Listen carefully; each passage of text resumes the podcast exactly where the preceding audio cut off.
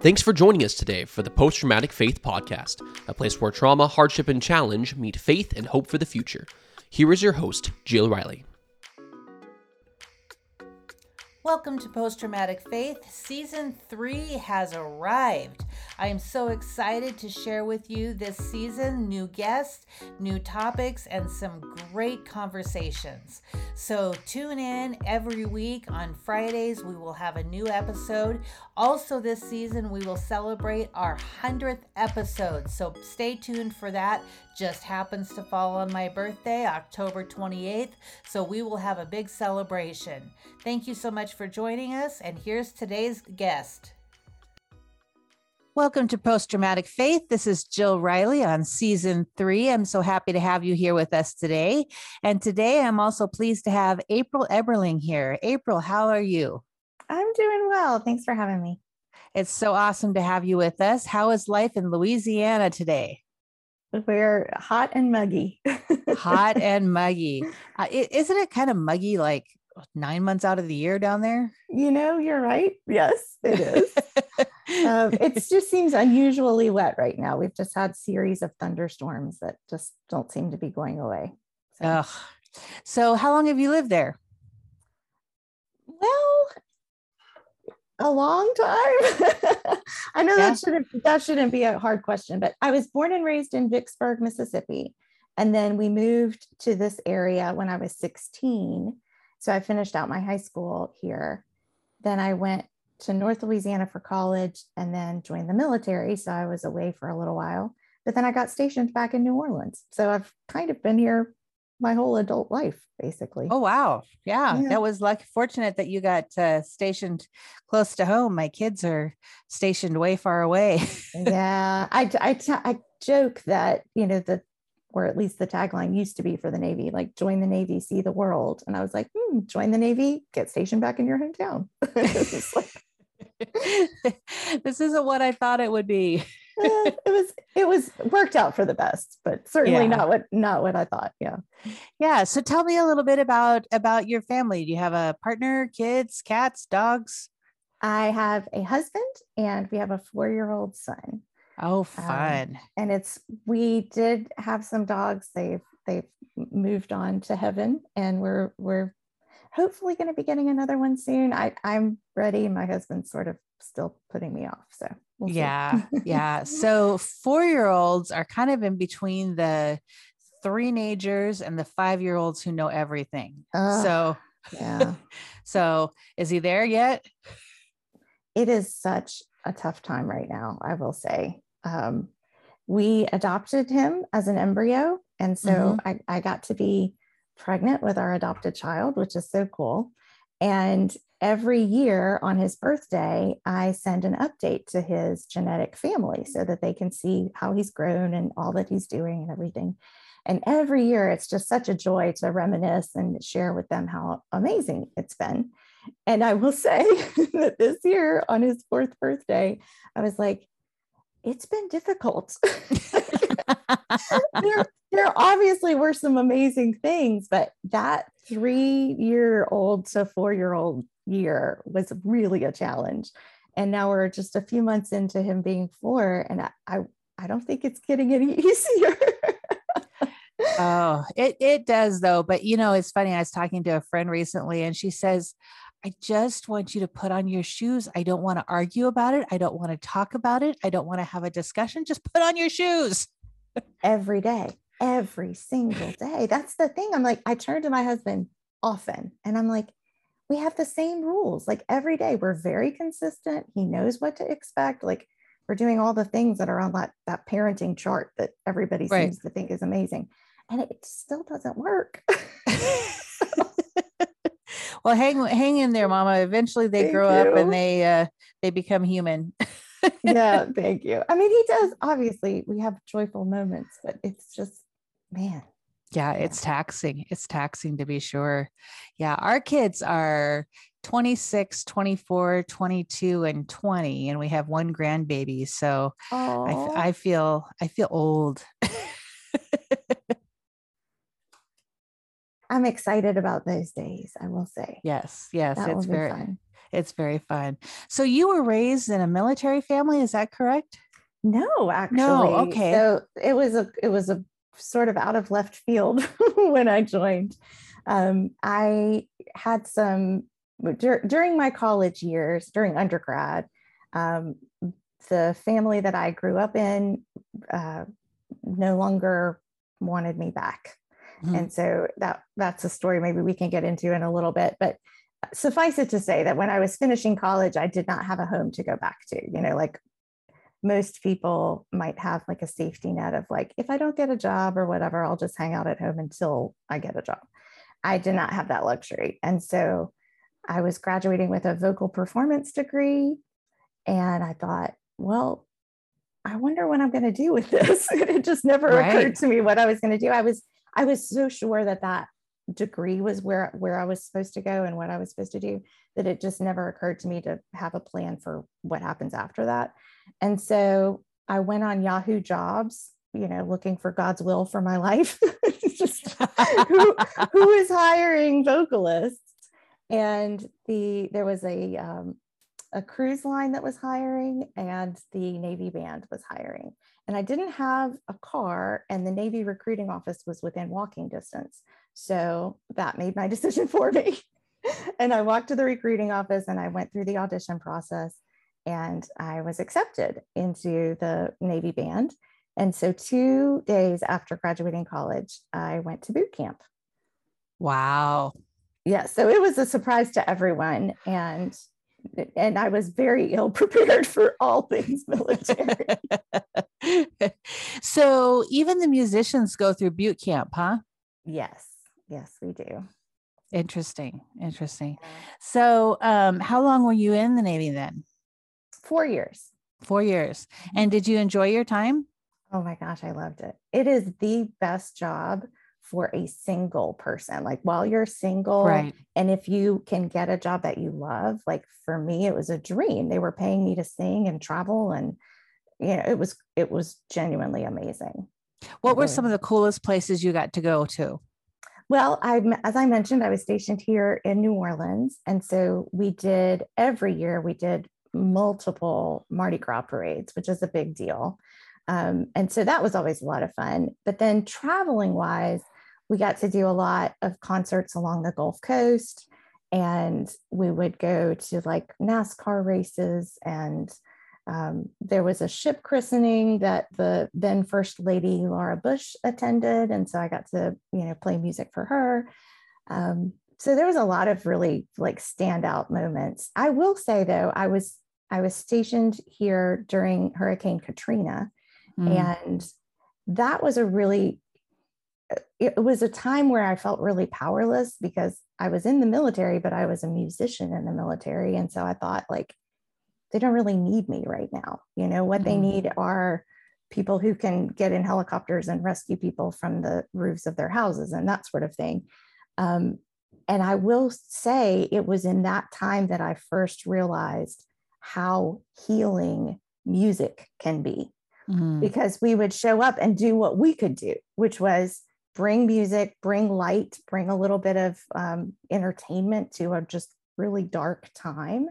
Um, and we would just like set up in parking lots or set up on the side of the road sometimes and just do what we could. And it was really, it was genuinely amazing to see like how these people were exhausted and then could become inspired at least for a moment while we right, were there right, and yeah. and that was really the beginning of for me just realizing like i know music has been a healing thing for me personally but then to see it Im- impact people on a larger scale was really uh, that really stuck with me for sure yeah that's really that's really powerful um so tell me are there more than one navy band and yes. choir are, so because you talked about being stationed in the southeast so mm-hmm. are there mm-hmm. ones in different regions then yes and i may not have the exact number but when i was in i believe there were 11 and the, okay called, I was in a fleet band. And so the fleet bands are stationed around the US and then there are some overseas as well. Okay. And then there are premier bands, and those are all in the DC area. and those bands are ones that do like th- things for presidential you know balls or or military honor dis- dinners Okay. and things like that Interesting. Interesting. I've never talked to anybody who's done that. So there's not a lot of us so it- it's fun to it's honestly like when i went to that recruiting office years ago to say hey i want to audition for this to be in the navy band the recruiter didn't even know that there wasn't a navy band he was like you, you've made that up and i said no no it's really it's a job they need to update his his recruiting profile. right right That's funny. So tell me a little bit about about your family growing up. I know that there have been some struggles there and uh, has caused a great deal of grief in your life. Um, tell me a little bit about that, would you? Sure, sure. So I grew up, uh, my family, mom and dad, and then I was the oldest of three. I have a younger brother and sister. And we, like I mentioned, we're st- started out in Vicksburg, Mississippi, um, and we're at church all the time. And I actually I've been listening to some of your podcast episodes, so I know we we share that similarity Yes, that you, yes. you also grew up like that. Um, so on paper, of course, it looked like we were the picture perfect family. And yet at home, that was not the case. Mhm. And so I I just didn't know enough to know that it was abuse really honestly. Like i just didn't know any different and so i just kind of figured Right. every everybody was living this way. Um, and then when we moved to the new orleans area i started to, to hang out in other people's houses you know like have friends where i would just spend some time at their houses and i was starting to realize like oh this is like very different than the environment at my house. And then I went away to college, and my roommates would have these like really short phone conversations with their parents, just checking in maybe two or three times a week. And then they would just be living their life. And I was required to have these hours long conversations and sort of report in about everything I was doing. And it was just a very controlling. It's, Mm. I started to realize, like, oh, this isn't normal. Like, I, I am actually I, this is this is not the way it's supposed to be. Mhm. um, and so unfortunately that was the beginning of the end of the relationship that i uh, that i had with my birth parents with my family of origin. Um, and it wasn't really just one big thing you know I, I can't point to like oh it was this one event and then that was it. Um, it, it was just a lot of me starting to form my own relationship with god and starting to learn about grace and starting to realize that Jesus loved me and I didn't have to earn that love. And I mean, what an amazing gift that was. I mean, I genuinely was like, I was coming alive in my faith because I was Mhm. finally having a personal relationship. And while that is so exciting and healthy and nourishing, it meant the demise of the relationship that I had with Yeah. my family, which was so devastating Very. um, so it was, sort of that best of times worst of times uh, i mean i Right. genuinely f- feel that way about about that time what was it about um, the way that they practiced faith that ran contradictory to how you became how you came to understand faith the way i was raised and the way that i was taught and not and not even necessarily in the churches we were attending but just in our household mm-hmm. um, was very controlling, very like um, using scripture as a way of telling me how wrong I was. as a you weapon know, yeah Yes, as a weapon, exactly. Um, it, it was just, I was never good enough, ever. Mm. And I, man, I tried. I really did. And it, it just breaks your heart, you know? Yeah, it does. You know, I uh I too was raised in a in a highly abusive home and Mm. and it really wasn't until um I, I didn't begin to differentiate that until like you, I was in other people's homes and I thought, well, maybe maybe they all explode after I leave, or maybe yes, they maybe yes. they all beat their kids after we're not around and nobody says anything, or you right. know that that was the the thought process until all of a sudden I was like, I don't I don't think that's the case you know, after I mm-hmm. was, um, you know, traveled with them some and different things. And I thought, I don't, I don't think this is right. And so it begins this kind of compare contrast thing in your mind where you're like, all right, is what I'm, is what I'm experiencing really what it should be? exactly. Exactly. Yeah. Yeah. So so even though you were raised in the church, you had this very dichotomous relationship between um, how the family was and then how life in the church was, right? Mm-hmm. Yeah. It's like it's, the, the the God I was learning about at church was not necessarily the God that was holding me accountable at home.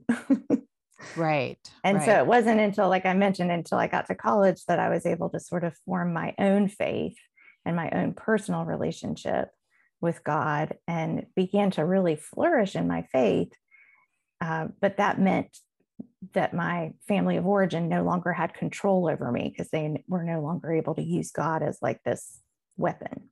Right. Well, and it takes um, it takes some brain switch, does it not, to change the image of God that you have, that you form as a child, from being an authoritative dictator kind of God emulated by your parents than to be a, a grace filled, loving, forgiving God that we understand in the scripture. It takes exactly. it takes a bit of a brain hop, doesn't it? Definitely. It just it feels like your whole everything's turned upside down in the best way. Mm-hmm. But it's mm-hmm. still like you're still like uh, I described it once in the counseling as like, oh, now all the sh- all the books have fallen off the bookshelf, and now I have to figure out how to put them back up again or if I even want them back up. You know what I mean? Like it's like Absolutely. all your, your whole belief system is just down on the floor. And you got to like figure out, oh, what now, what am I going to adopt as my own? And where am I going to put that? You know? Right. So how did you begin to build that back up? How how did you begin to discover what um, was true about God for you? Well, I mentioned at the end of college that I joined the military. And that mm-hmm. was a very convenient excuse for me to not attend church regularly because I was traveling and I had this like amazing life, right? It's just like I became very independent. Mm-hmm. Um, and it was a necessary time. Like I look back on it and think like this was textbook. I just needed to, you know, come into my own. Take a time um, out. Yeah. Yeah. Yeah. And so I I like to say I was never mad at God but I had a real big problem with people mm-hmm. because um, because as I mentioned, you know, my we grew up in the church, and so my family was like really highly respected in the church. And so when I was kicked out of the family, then the members of the church were asking questions like, "Oh, what what happened to April? How come she's not coming home for Christmas or Easter or summer? You know, like where did she go?" Basically, and my family uh, at first lied about, you know, said I was on mission trips and things. And then when people would ask me about it, like, oh, April, how was that mission trip or whatever, I, I would tell the truth, which was, oh, uh, that I wasn't on a mission trip. I wasn't allowed to come home. And so I ended up working at a camp for the summer or, you know, things like mm-hmm. that. And so these church members would just like, they just stopped talking to me because it was inconvenient for them to go against what the party line was like um, and so actually there were like all kind of rumors in our hometown about what had happened to me and like people had manufactured stories of horrible things i must have done and think it was just really bizarre. And so again i wasn't mad at god but i was like eh, i don't really feel like i need to be in a church right now because those people haven't really been reliable. Right. Um, and so I, I just drifted away and had a great time in the Navy, wonderful uh, experience. And as my time was coming to a, a, close, as I was about to get out, um, my now husband and I were dating, and we were talking about getting engaged and getting married. And and I said, well, you know, when we get married, well, we can just get married in a reception hall. We will just find somewhere where we want to have our reception and then we'll just use it as our ceremony space as well. And my husband, who did not grow up in the church, says, Well, no, marriage is a big commitment. I don't want to make that in a reception hall. I want to make that in a church. I was like, Well, I did not see that coming. um, so I said, Well, I mean, if we're going to get married in a church, I don't want it to just be any church. I want it to be a church that we actually go to.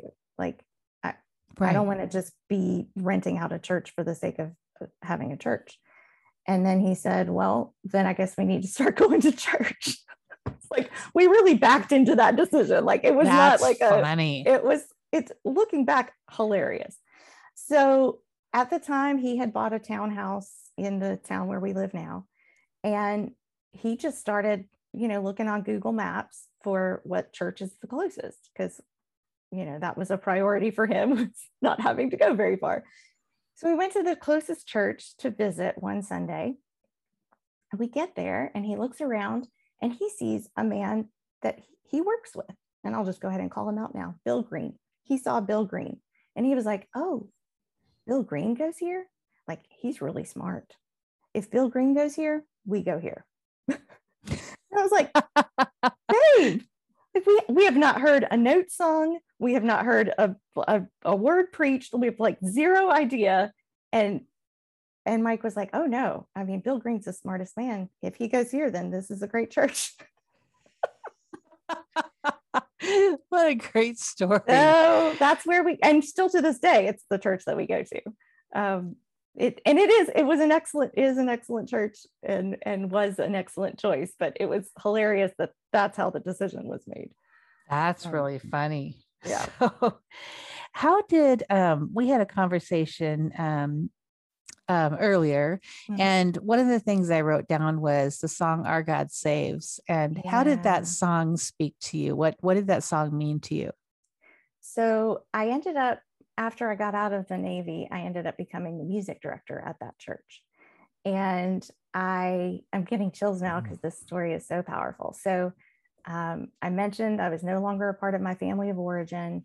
I had gotten married and I had been adopted into um, a family that my roommate in college had had a front row seat to all the dysfunction as I was, you know, processing out of my family and her family adopted me and mm. said, Come home. Like she was often the one that was like, Come home with me, come spend Christmas with us.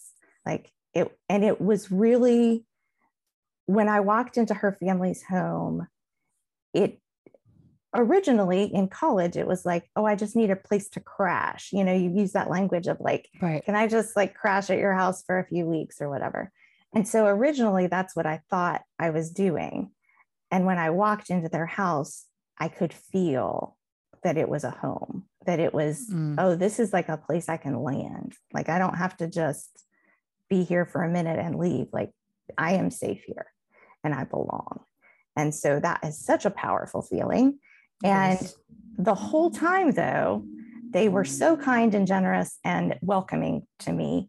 But the whole time I had like one foot out the door because I was always hoping that my original family would come back for me, that they would understand the error of their ways, or they would say, you know what, we can just agree to disagree about our faith. I, you know, I was just constantly looking for a way to still have a relationship with them. Right. So all of that is going on in the background, and I'm the music director at our church, and it is Mother's Day, which is just the most painful holiday Absolutely. When you, when you have just this broken relationship with your family of origin. So I'm leading the song, Our God Saves up up front. And I'm doing the music director thing, and I got my hand in the air and I'm singing, Our God saves, our God saves. And in my mind, I'm having a conversation with God and I'm saying, Well, you didn't save me. I mean, look at this. Look hmm. at this hmm. mess. My my I, I actually don't even know where my family of origin lives anymore. They moved away. They refused to tell me where they were going. Like, just what a mess. You didn't save me. Our God saves, our God saves, right? And I felt very strongly God say to me, I did save you. Do you really want that? Is that really where you want to be? And I I knew then that I had not been accepting God's best for me. Like he mm. had hmm. brought this family. He provided for you. Yes. And I just felt so strongly that God was saying, like, when will you accept this gift? I gave you a healthy family that loves you. Like, what more do you want? I was so convicted in that moment. And that afternoon, we went over to my uh, adopted family's house and I apologized to my to my mom, my adopted mom, and I said, "I am so sorry because I've been holding out on you this whole time. I've been like, well, I love you, but if if my original family comes back, like they are my number one."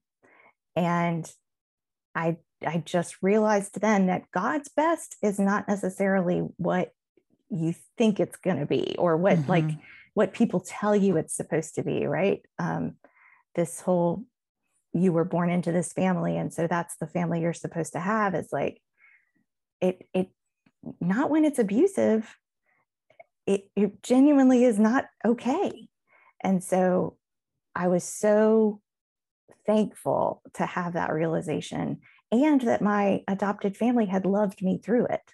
Mm-hmm. because for years i had i had been part of their family but hadn't really fully engaged with that. And so right. that moment, all in. Exactly. And that moment allowed me to be all in with them. You know it's um it's a hard process to go through when you realize that the family that you thought they were and the family that you hoped they would be is not who they actually are yeah. and that mm-hmm. separation that um that denial and separation and and angst that goes with that is very very difficult and i think until you've been been through it um it's hard to understand the hope that you hold out for yes, um yes. for things that um yeah it's just hard hard to mm-hmm. hard to mm-hmm. put into words and to quantify but it is difficult i have lived i have walked that road for sure yeah. but isn't it amazing how um how God provides what we need in spite of mm-hmm. what we think mm-hmm. we need. mm-hmm. Absolutely. Yeah. Well, and then I would like to say that that that was a lesson that I learned and then didn't have to learn again. Um, but as happens, you know, you sort of fall back into old patterns. And I had written this story in my head about how, you know, my husband and I are married and um, we love each other very much and we you know been married a few years. And so okay now it's time to have kids right? So we're going to start we're going to start having kids. And then that doesn't happen. It doesn't happen the way it's quote unquote supposed to. Not the way we always thought it would. Not the mm-hmm. way you know this isn't what what it was going to look like right um, and it took us years to let go of that dream and that vision of what we had always thought having mm-hmm. kids was going to look like and then embrace and get excited about adoption and the embryos that we were able to um, that were gifted to us through adoption and that mm. and this beautiful son that we have now like it's it's a wonderful wouldn't have it any other way story of how we built our family. And yet it took us years to accept it. Like yet again i i had written this story about the way i thought it was going to be. And i i just needed to lay that down so that i could be gifted the amazing miracle of of how our family is supposed to be right right yeah that is um that is beautiful so what is april sings a lot well that is the business that i formed after i got out of the military. I, as I mentioned, was able to lead music post Katrina in these devastated communities and saw what an impact music was making. And then later, as music director for our church for many years, I was seeing the impact that music is making.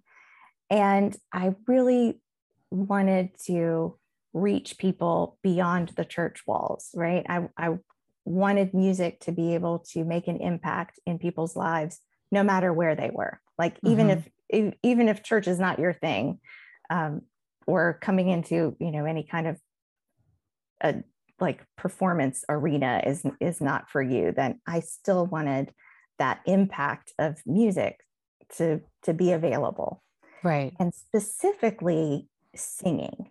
So uh, i know a lot of us listen to music and like enjoy hearing others sing but i am more and more passionate about the power that your voice has to heal you. So the mm-hmm. impact of you hearing your own voice singing is so powerful and so i've developed this practice of singing as well as tapping. So I've incorporated emotional freedom technique, which is a, mm-hmm. an acupressure. I know you, you you've uh, used it before, correct? Yeah. Have you used it? Okay.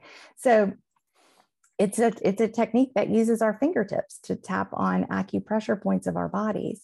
It allows us to calm down that fight or flight response it allows us to let go of negative energy and emotions that we're holding on to.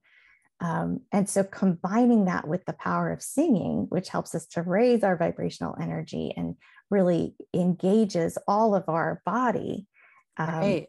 it's it's a very healing practice, and it's something that you can do anywhere. Like no special no special equipment needed. Um, and so that has become my passion project and something that I share and and I'm able to share online. So you know it, that's it's great. accessible no matter where you are. Yeah. Yeah. So how do people find out more about um about april sings a lot? Well my email or email my website is aprilsingsalot.com and i actually have a gift for your listeners at aprilsingsalot.com slash faith. And so that would uh, that'll allow you to access some free videos about it. I'm also on social media at April Sings a Lot in all of the places. I'm most active on Instagram and YouTube, but okay. you can find me anywhere. That's great. That's great. So, last question What do you most want people to know and to remember from this conversation about your life? To let go of the way you think that things should be mm-hmm. and hmm. embrace what God's best is.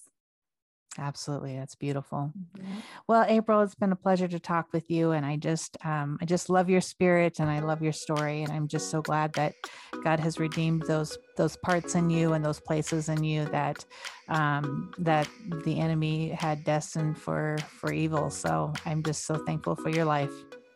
Amen. Thank you. If you enjoyed this episode, we would love it if you would leave a review on your favorite podcast platform. You can find Jill at jillriley.com, on Facebook at jillriley.author, Twitter at jillrileyauthor, and Instagram at jillriley.author. Also, feel free to send Jill an email at jill at jillriley.org. Thanks for listening in and have a great day.